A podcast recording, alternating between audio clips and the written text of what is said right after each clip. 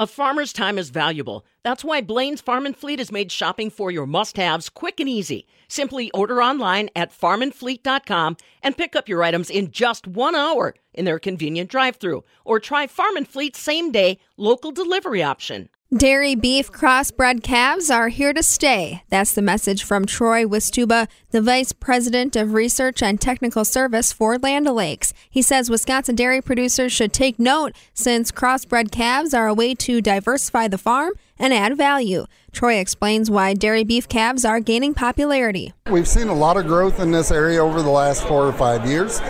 Dairy producers are able to genetically test their cow herd, determine what their most productive cows are. And so they're taking the top half of those cows, they're using sex semen, and they're making their heifer replacement from those cows. And then they're taking the bottom half of their cows and they're breeding them to beef bulls to produce a calf now that can enter the beef market and receive a lot better price as a newborn calf. So traditionally when we talk about Holstein and Jersey bull calves being worth somewhere around 40 bucks a head, now you're making a dairy beef cross calf that probably has the potential to be somewhere around two to two hundred and fifty dollars a head at birth. So really a neat opportunity for dairymen one to improve the genetics of their herd through genetic selection and genetic improvement in their heifers, but now take the lower end of their cows and make them more profitable as another revenue stream as opposed to just producing milk. This is a research that both Purina and Land O'Lakes are working on. Can you dive into a little bit of that? What are you looking for to improve this method? About five years ago, we started looking at this because these crossbred calves are completely different than their contemporary Holstein calves or their Jersey calves. So we wanted to understand how do we feed these calves and do we do it differently than what we've done to achieve a different outcome? So, what we've discovered as we started to look at this, these calves had a completely different set of nutrient requirements than their Holstein contemporaries, which makes complete sense because we've selected Holstein and Jerseys to produce more milk. Even the bull calves still selected that direction. These dairy beef crossbred calves now have half of their genetics from a beef animal that really wants to grow and produce more muscle. So we have an additional requirement for those animals to grow more muscle and deposit what we would call pre-adipocytes, which later will become marbling. So we've developed and worked at research understanding which dairy beef cross breeds are there, and are there breed differences between Holstein Angus crosses or Holstein Hereford crosses? Are there different nutritional differences between these animals?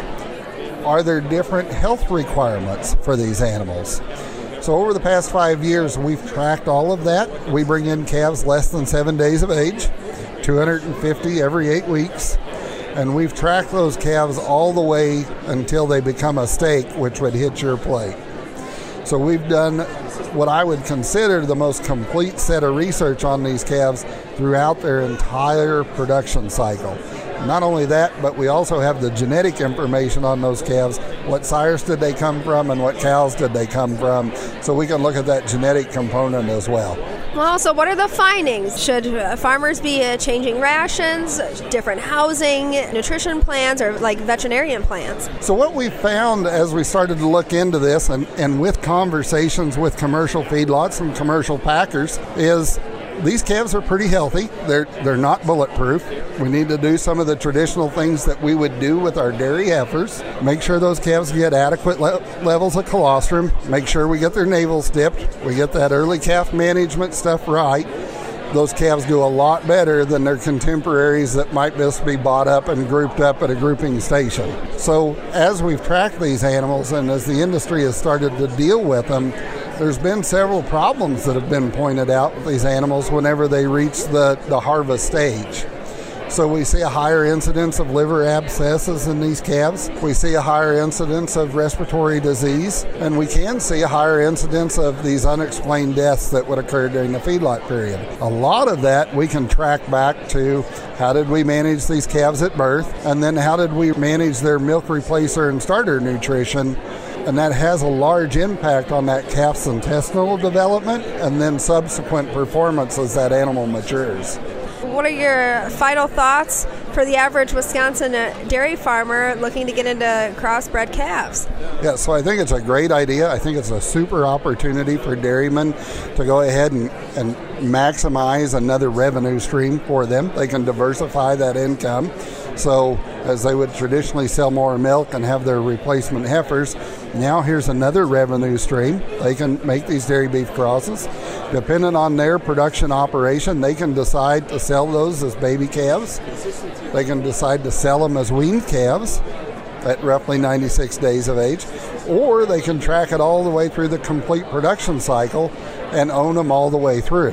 What we've heard and what we've seen from a lot of dairymen given when COVID happened, local beef supply really struggled. The federal government has started to build back the local locker plant. So here's an opportunity some dairymen could keep some of those calves back and establish a local beef market for himself, which would be a completely different revenue stream.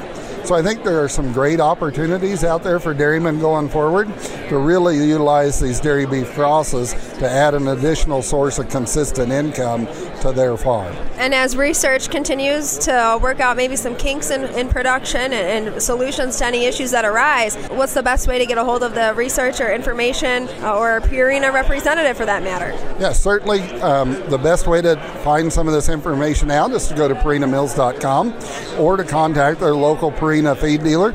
Our research group distributes our information throughout all of our sales folks, and we have constant training with them, as well as we have local technical service folks, both veterinarians and PhDs, who will show up on farms to assist dairymen in what they want to do at, at their particular point. Again, that's Troy Wistuba along with us, Vice President of Research and Technical Service for Land O'Lakes. For the Midwest Farm Report, I'm Stephanie Hoff.